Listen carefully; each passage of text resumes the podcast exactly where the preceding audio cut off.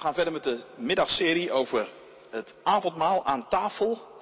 En we focussen vanmiddag op een bijzonder zinnetje uit Lucas 24. De leerlingen van Jezus op de eerste paasdag herkennen de opgestane Heer als Hij het brood breekt. Dus daar gaat het over vanmiddag. Wat, hoe we in het breken van het brood onze Heer herkennen. Dat zinnetje is meteen ook het laatste zinnetje van de schriftlezing, vers 35. Maar we beginnen te lezen bij vers 13 in Lucas 24. Horen wij het woord van God. Diezelfde dag gingen twee van de leerlingen op weg naar een dorp dat Emmaus heet en 60 stadie van Jeruzalem verwijderd ligt. Ze spraken met elkaar over alles wat er was voorgevallen. En terwijl ze zo met elkaar in gesprek waren, kwam Jezus zelf naar hen toe en liep met hen mee.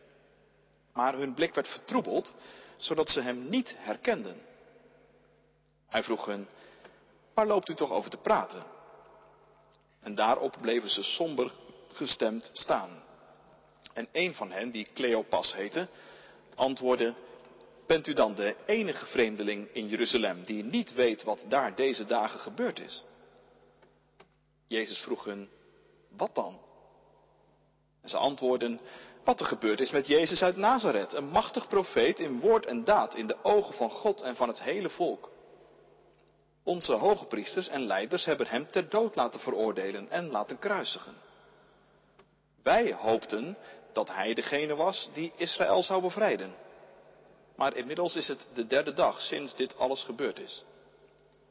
Bovendien hebben enkele vrouwen uit ons midden ons in verwarring gebracht. Want toen ze vanmorgen vroeg naar het graf gingen, vonden ze zijn lichaam daar niet en ze kwamen zeggen dat er engelen aan hen waren verschenen. De engelen zeiden dat hij leeft. En een paar van ons zijn toen ook naar het graf gegaan en troffen het aan zoals de vrouwen het hadden gezegd, maar Jezus zagen ze niet. Toen zei hij tegen hen, hebt u dan zo weinig verstand? Bent u zo traag van begrip dat u niet gelooft in alles wat de profeten gezegd hebben? Moest de Messias al dat lijden niet ondergaan om zijn glorie binnen te gaan? Daarna verklaarde hij hun wat er in al de schriften over hem geschreven stond. En hij begon bij Mozes en de profeten. Ze naderden het dorp waarheen ze op weg waren. Jezus deed alsof hij verder wilde reizen. Maar ze drongen er sterk bij hem op aan om dat niet te doen. En ze zeiden, blijf bij ons, want het is bijna avond en de dag loopt ten einde. Hij ging mee het dorp in en bleef bij hen. Toen hij met hen aan tafel aanlag, nam hij het brood, sprak het zegengebed uit, brak het en gaf het hun. Nu werden hun ogen geopend en herkenden ze hem, maar hij werd daarop ontrokken aan hun blik. En daarop zeiden ze tegen elkaar, brandde ons hart niet toen hij onderweg met ons sprak en de schriften voor ons ontsloot? Ze stonden op en ze gingen meteen terug naar Jeruzalem, waar ze de elf en de anderen aantroffen, die tegen hen zeiden, de Heer is werkelijk uit de dood opgewekt en hij is aan Simon verschenen. De twee leerlingen vertelden wat er onderweg gebeurd was en hoe hij, Jezus, zich aan hen kenbaar had gemaakt door het breken van het brood.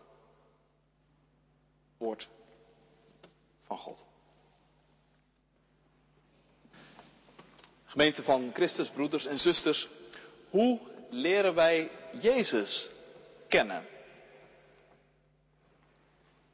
Misschien is je eerste intuïtieve reactie uit de Bijbel natuurlijk, uit wat je daarin over Hem lezen kunt. Dat kan. En voor velen gaat het zo.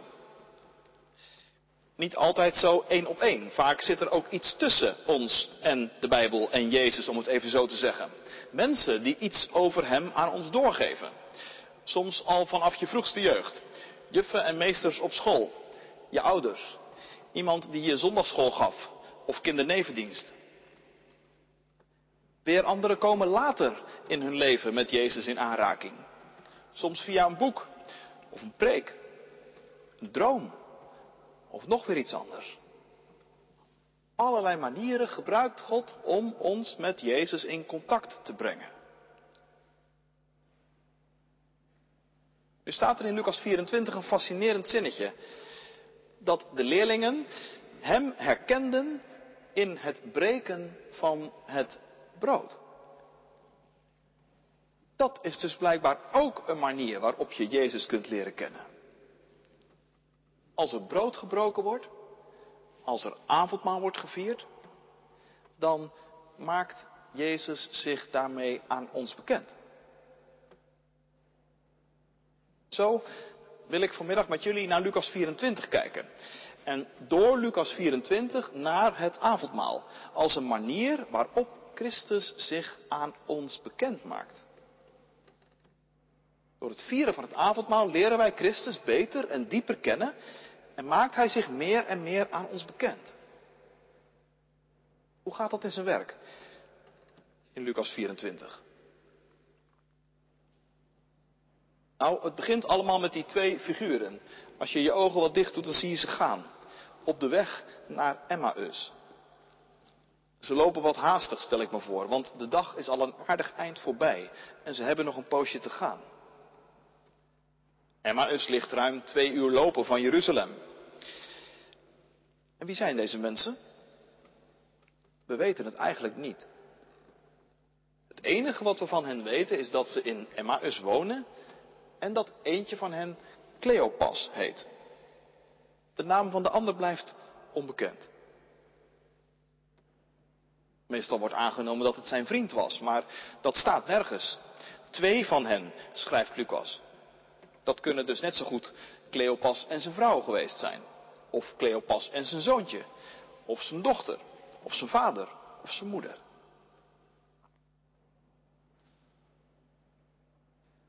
Als Rembrandt zijn beroemde schilderij over de verloren zoon schildert, dan beeldt hij maar liefst vijf figuren af. Dat zijn er meer dan in de gelijkenis voorkomen. En als je goed kijkt, dan herken je in een van die figuren Rembrandt zelf. En het is net of de schilder daarmee zeggen wil, hé, hey, weet je, deze gelijkenis is niet zomaar een verhaal over toen en daar.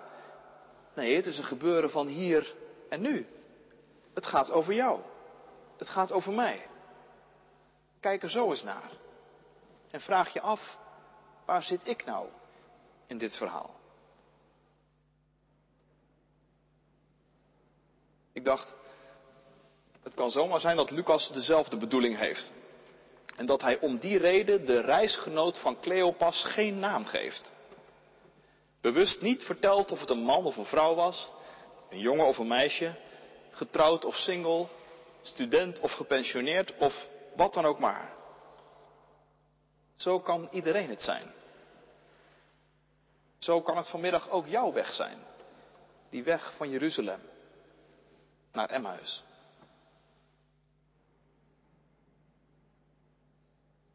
Wat gaan ze eigenlijk doen, die twee? Wat brengt hen zo laat op de avond nog in de benen? Laat op de dag. Nou, dat wordt in het verhaal stap voor stap duidelijk. Want kijk, ineens zijn ze met z'n drieën. Er is iemand die hen heeft ingehaald. Ik kan me voorstellen dat ze dat op zichzelf al niet erg vonden, want tegen het einde van de dag wordt het gevaarlijker op straat. Dus hoe groter je reisgezelschap, hoe beter het is. En ik stel me ook zo voor dat de vreemdeling hun gesprekken wat aanhoort en dan vraagt, sorry, maar waar hebben jullie het over? Dat is een moment waarop de reisgenoten elkaar een beetje verbaasd aankijken. Wat? Zeggen ze tegen elkaar en tegen hun reisgenoot.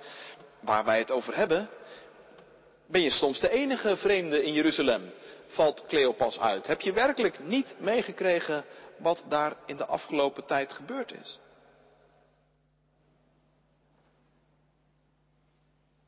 Misschien dat jij geschrokken zou zijn van zo'n heftige uitval. Maar deze vreemde reisgenoot niet. Hij is een uitstekende pastor. Hij laat zich niet zomaar uit het lood slaan. Hij schrikt niet van de heftige Cleopas. Hij voelt zich ook niet persoonlijk aangevallen. Maar vraagt simpelweg, wat dan? Wat is er gebeurd? Vertel eens. Dit is een zeldzaam kostbaar moment. Een moment, denk ik, waarop wij allemaal, waarnaar wij allemaal van tijd tot tijd snakken. Dat er iemand is die jou tevoorschijn luistert. Die niet schrikt van je uitval of meteen in de verdediging schiet, maar simpelweg een vraag stelt. Een vraag die opent. Vertel eens. Wat is er gebeurd? Nou, dat blijkt precies de goede vraag op het goede moment, want de twee reizigers barsten los. Weet u dan niet, zeggen ze, weet u niet wat ze met Jezus van Nazareth gedaan hebben? En ze vertellen alles. Over de dingen die ze Jezus hebben zien doen. Over wat ze Jezus hebben horen zeggen. En hoe langzamerhand in hun hart de overtuiging was gegroeid dat dit niet zomaar iemand is. Nee, iemand die zulke dingen zegt en zulke dingen doet, dat moet wel een profeet zijn.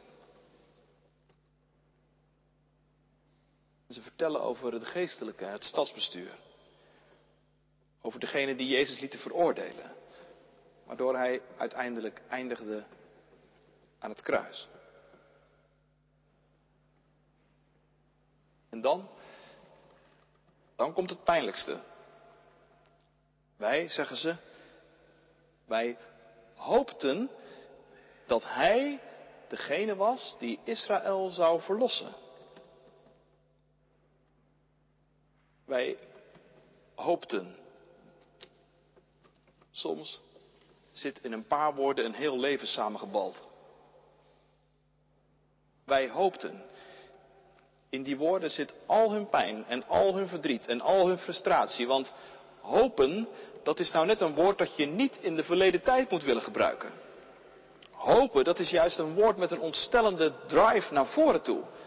Hoop is een stuwende kracht in jou en in mijn leven. Niet voor niks zegt het spreekwoord, zolang er leven is, is er hoop. Maar misschien mag je dat ook omdraaien.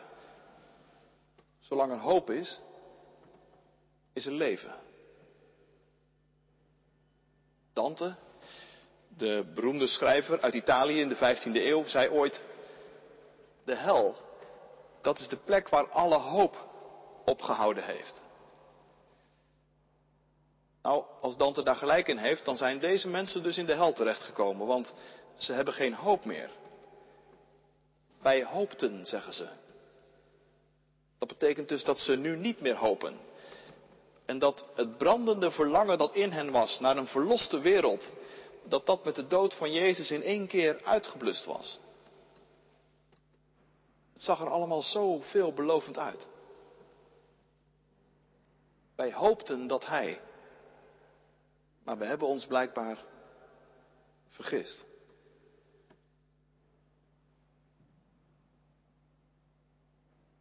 Jongen, wat een verhaal van die twee. En wat zo'n vraag, vertel eens, al niet los kan maken. Kostbaar als dat aan je gevraagd wordt, op die manier, in een pastorale ontmoeting bijvoorbeeld. Vertel maar, kom maar los. Vertel me eens over je bitterheid, over je teleurstellingen. Dat is namelijk helemaal niet zo vanzelfsprekend dat we dat doen. Natuurlijk, je uit vast wel eens wat frustratie bij iemand. Je zeurt wel eens een poosje tegen iemand aan. Of je stuurt een digitale grom de wereld in. Maar dat is nog wat anders dan echt tevoorschijn komen. Bij de echte pijn ben je niet zomaar. Daar is tijd voor nodig. Tijd om samen steeds een laag dieper te kunnen gaan. Tot het moment dat je daar bent, dat je durft te zeggen, weet je, ik hoopte zo. Ik hoopte dat ik zou groeien in mijn geloof. Ik hoopte dat mijn kinderen Jezus ook zouden gaan volgen. Ik hoopte dat ik, nou ja, vul maar in. Maar mijn hoop is teleurgesteld.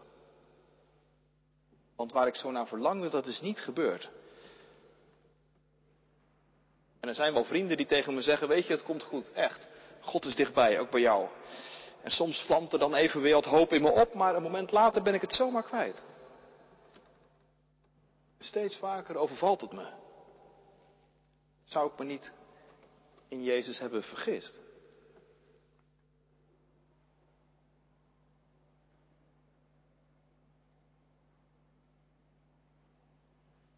Als wij avondmaal vieren in de kerk, dan doen we dat niet zo out of the blue.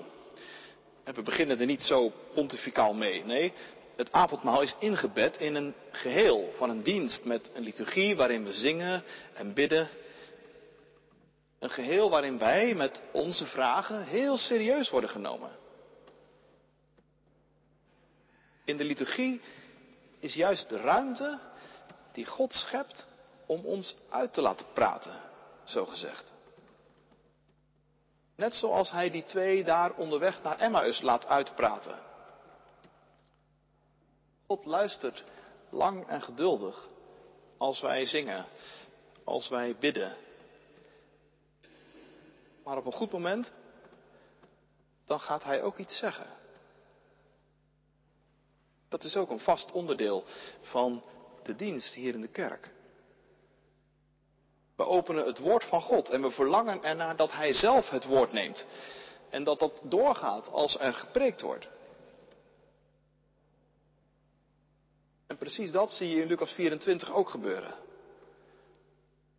Nadat Jezus heel lang en zorgvuldig heeft geluisterd naar die twee daar onderweg, kan tot het moment en neemt Hij zelf het woord. Onverstandigen, zegt hij, en trage van hart. Wacht even, misschien dat je wat opveerde toen je dat hoorde. Onverstandig, traag van hart, ik. Ja, wacht even. Als Christus eerst lang en geduldig naar ons luistert, dan mogen wij op onze beurt misschien ook even lang en geduldig naar Hem luisteren. Wat bedoelt Hij precies als Hij zegt onverstandige, trage van hart?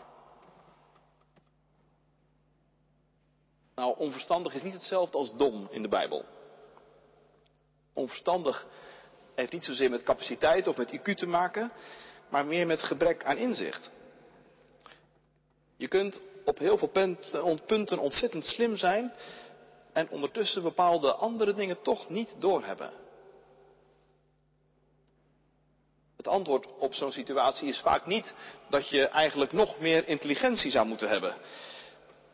Maar het is vaak zo dat je dan iemand nodig hebt die je ogen er even voor opent. En die je de dingen op zo'n manier laat zien dat je het daarna zelf ook ziet. Kijk, als je het zo bekijkt, dan is het juist heel bevrijdend wat Jezus hier doet. Want als mijn wanhoop op de een of andere manier dus ook iets met inzicht te maken heeft, dan is er dus iets aan te doen. Dan is mijn wanhoop niet een soort noodlot waar ik toe veroordeeld ben, maar veel meer een schaduw die ook zomaar weer voorbij kan gaan. Als er iemand langs zij komt en zich bij me voegt om het te helpen.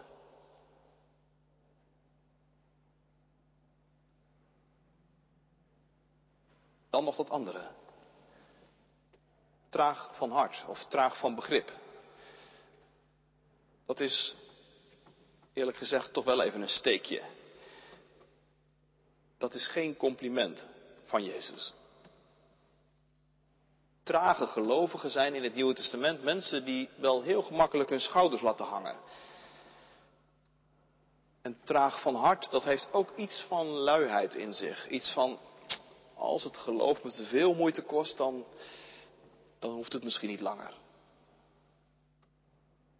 Dat kan dus ook nog. Dat gestorven hoop iets met traagheid te maken heeft.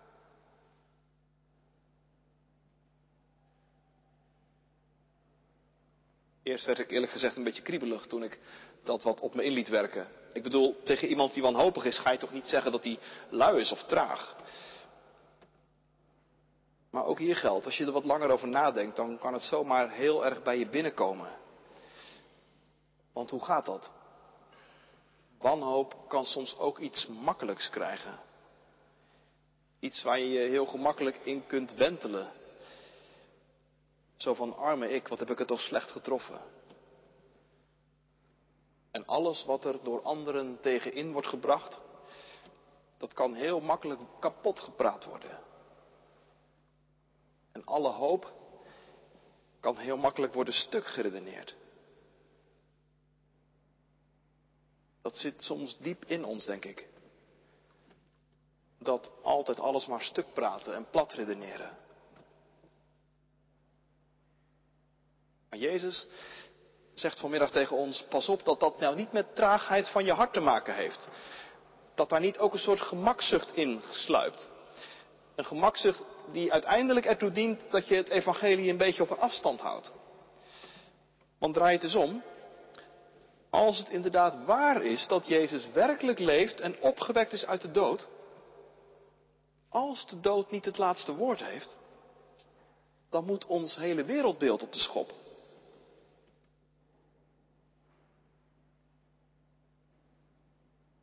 Onverstandige dus, trage van hart. Daar begint Jezus mee en niet voor niks. Maar hij laat het er niet bij. Dat zou inderdaad onbarmhartig zijn. Nee, Jezus neemt ze vervolgens bij de hand en ook ons telkens weer opnieuw. Wist je niet, zegt hij, dat de Christus moest lijden? En al wandelend vertelt hij alles. Hij begint bij de boeken van Mozes. Van daaruit legt hij de profeten uit. Wat Jezus hen allemaal verteld heeft, staat er niet bij, maar hij heeft het vast over Jesaja 53 gehad. Over de knecht van de Heer, die inderdaad zou moeten lijden. Maar misschien ook wel over Psalm 16. Of over andere gedeeltes uit het Oude Testament waarin al voorzichtig iets doorklinkt van het geloof dat de dood toch niet het laatste woord heeft. En zo groeit langzaam maar zeker nieuwe hoop en nieuw inzicht bij die twee. Steeds meer puzzelstukjes vallen langzamerhand op hun plek.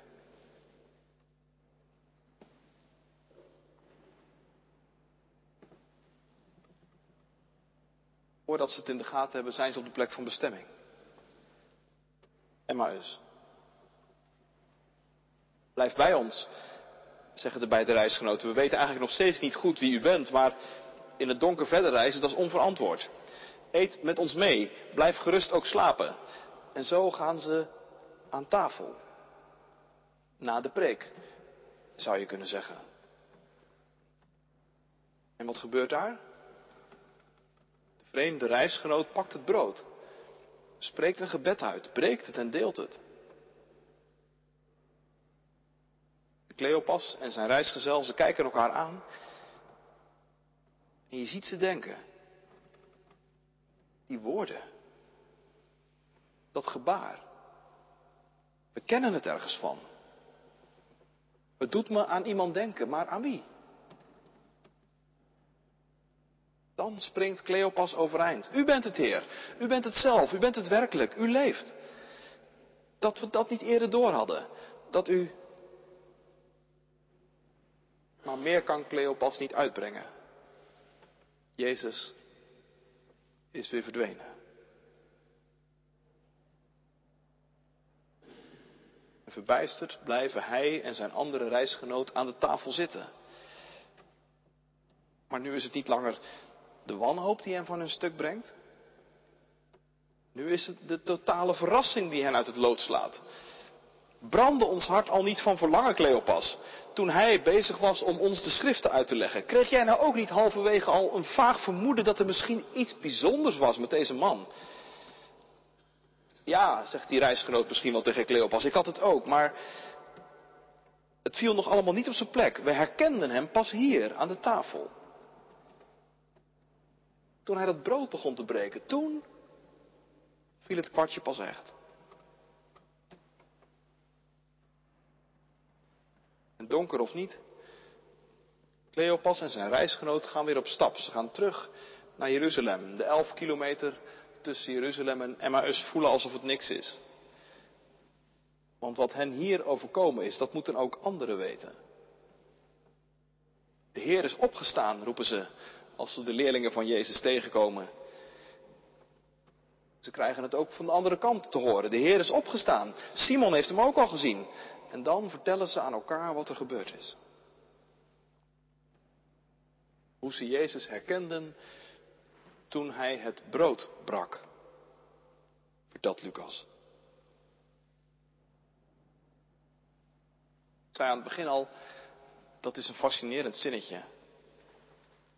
Hun ogen worden geopend als het brood wordt gebroken.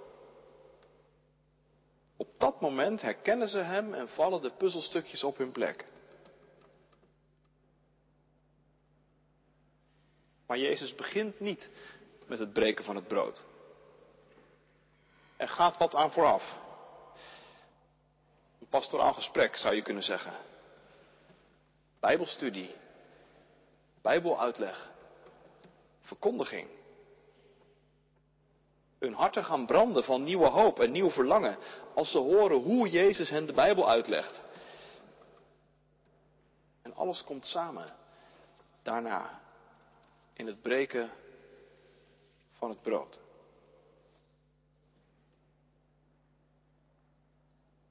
Hoe leren wij Jezus kennen?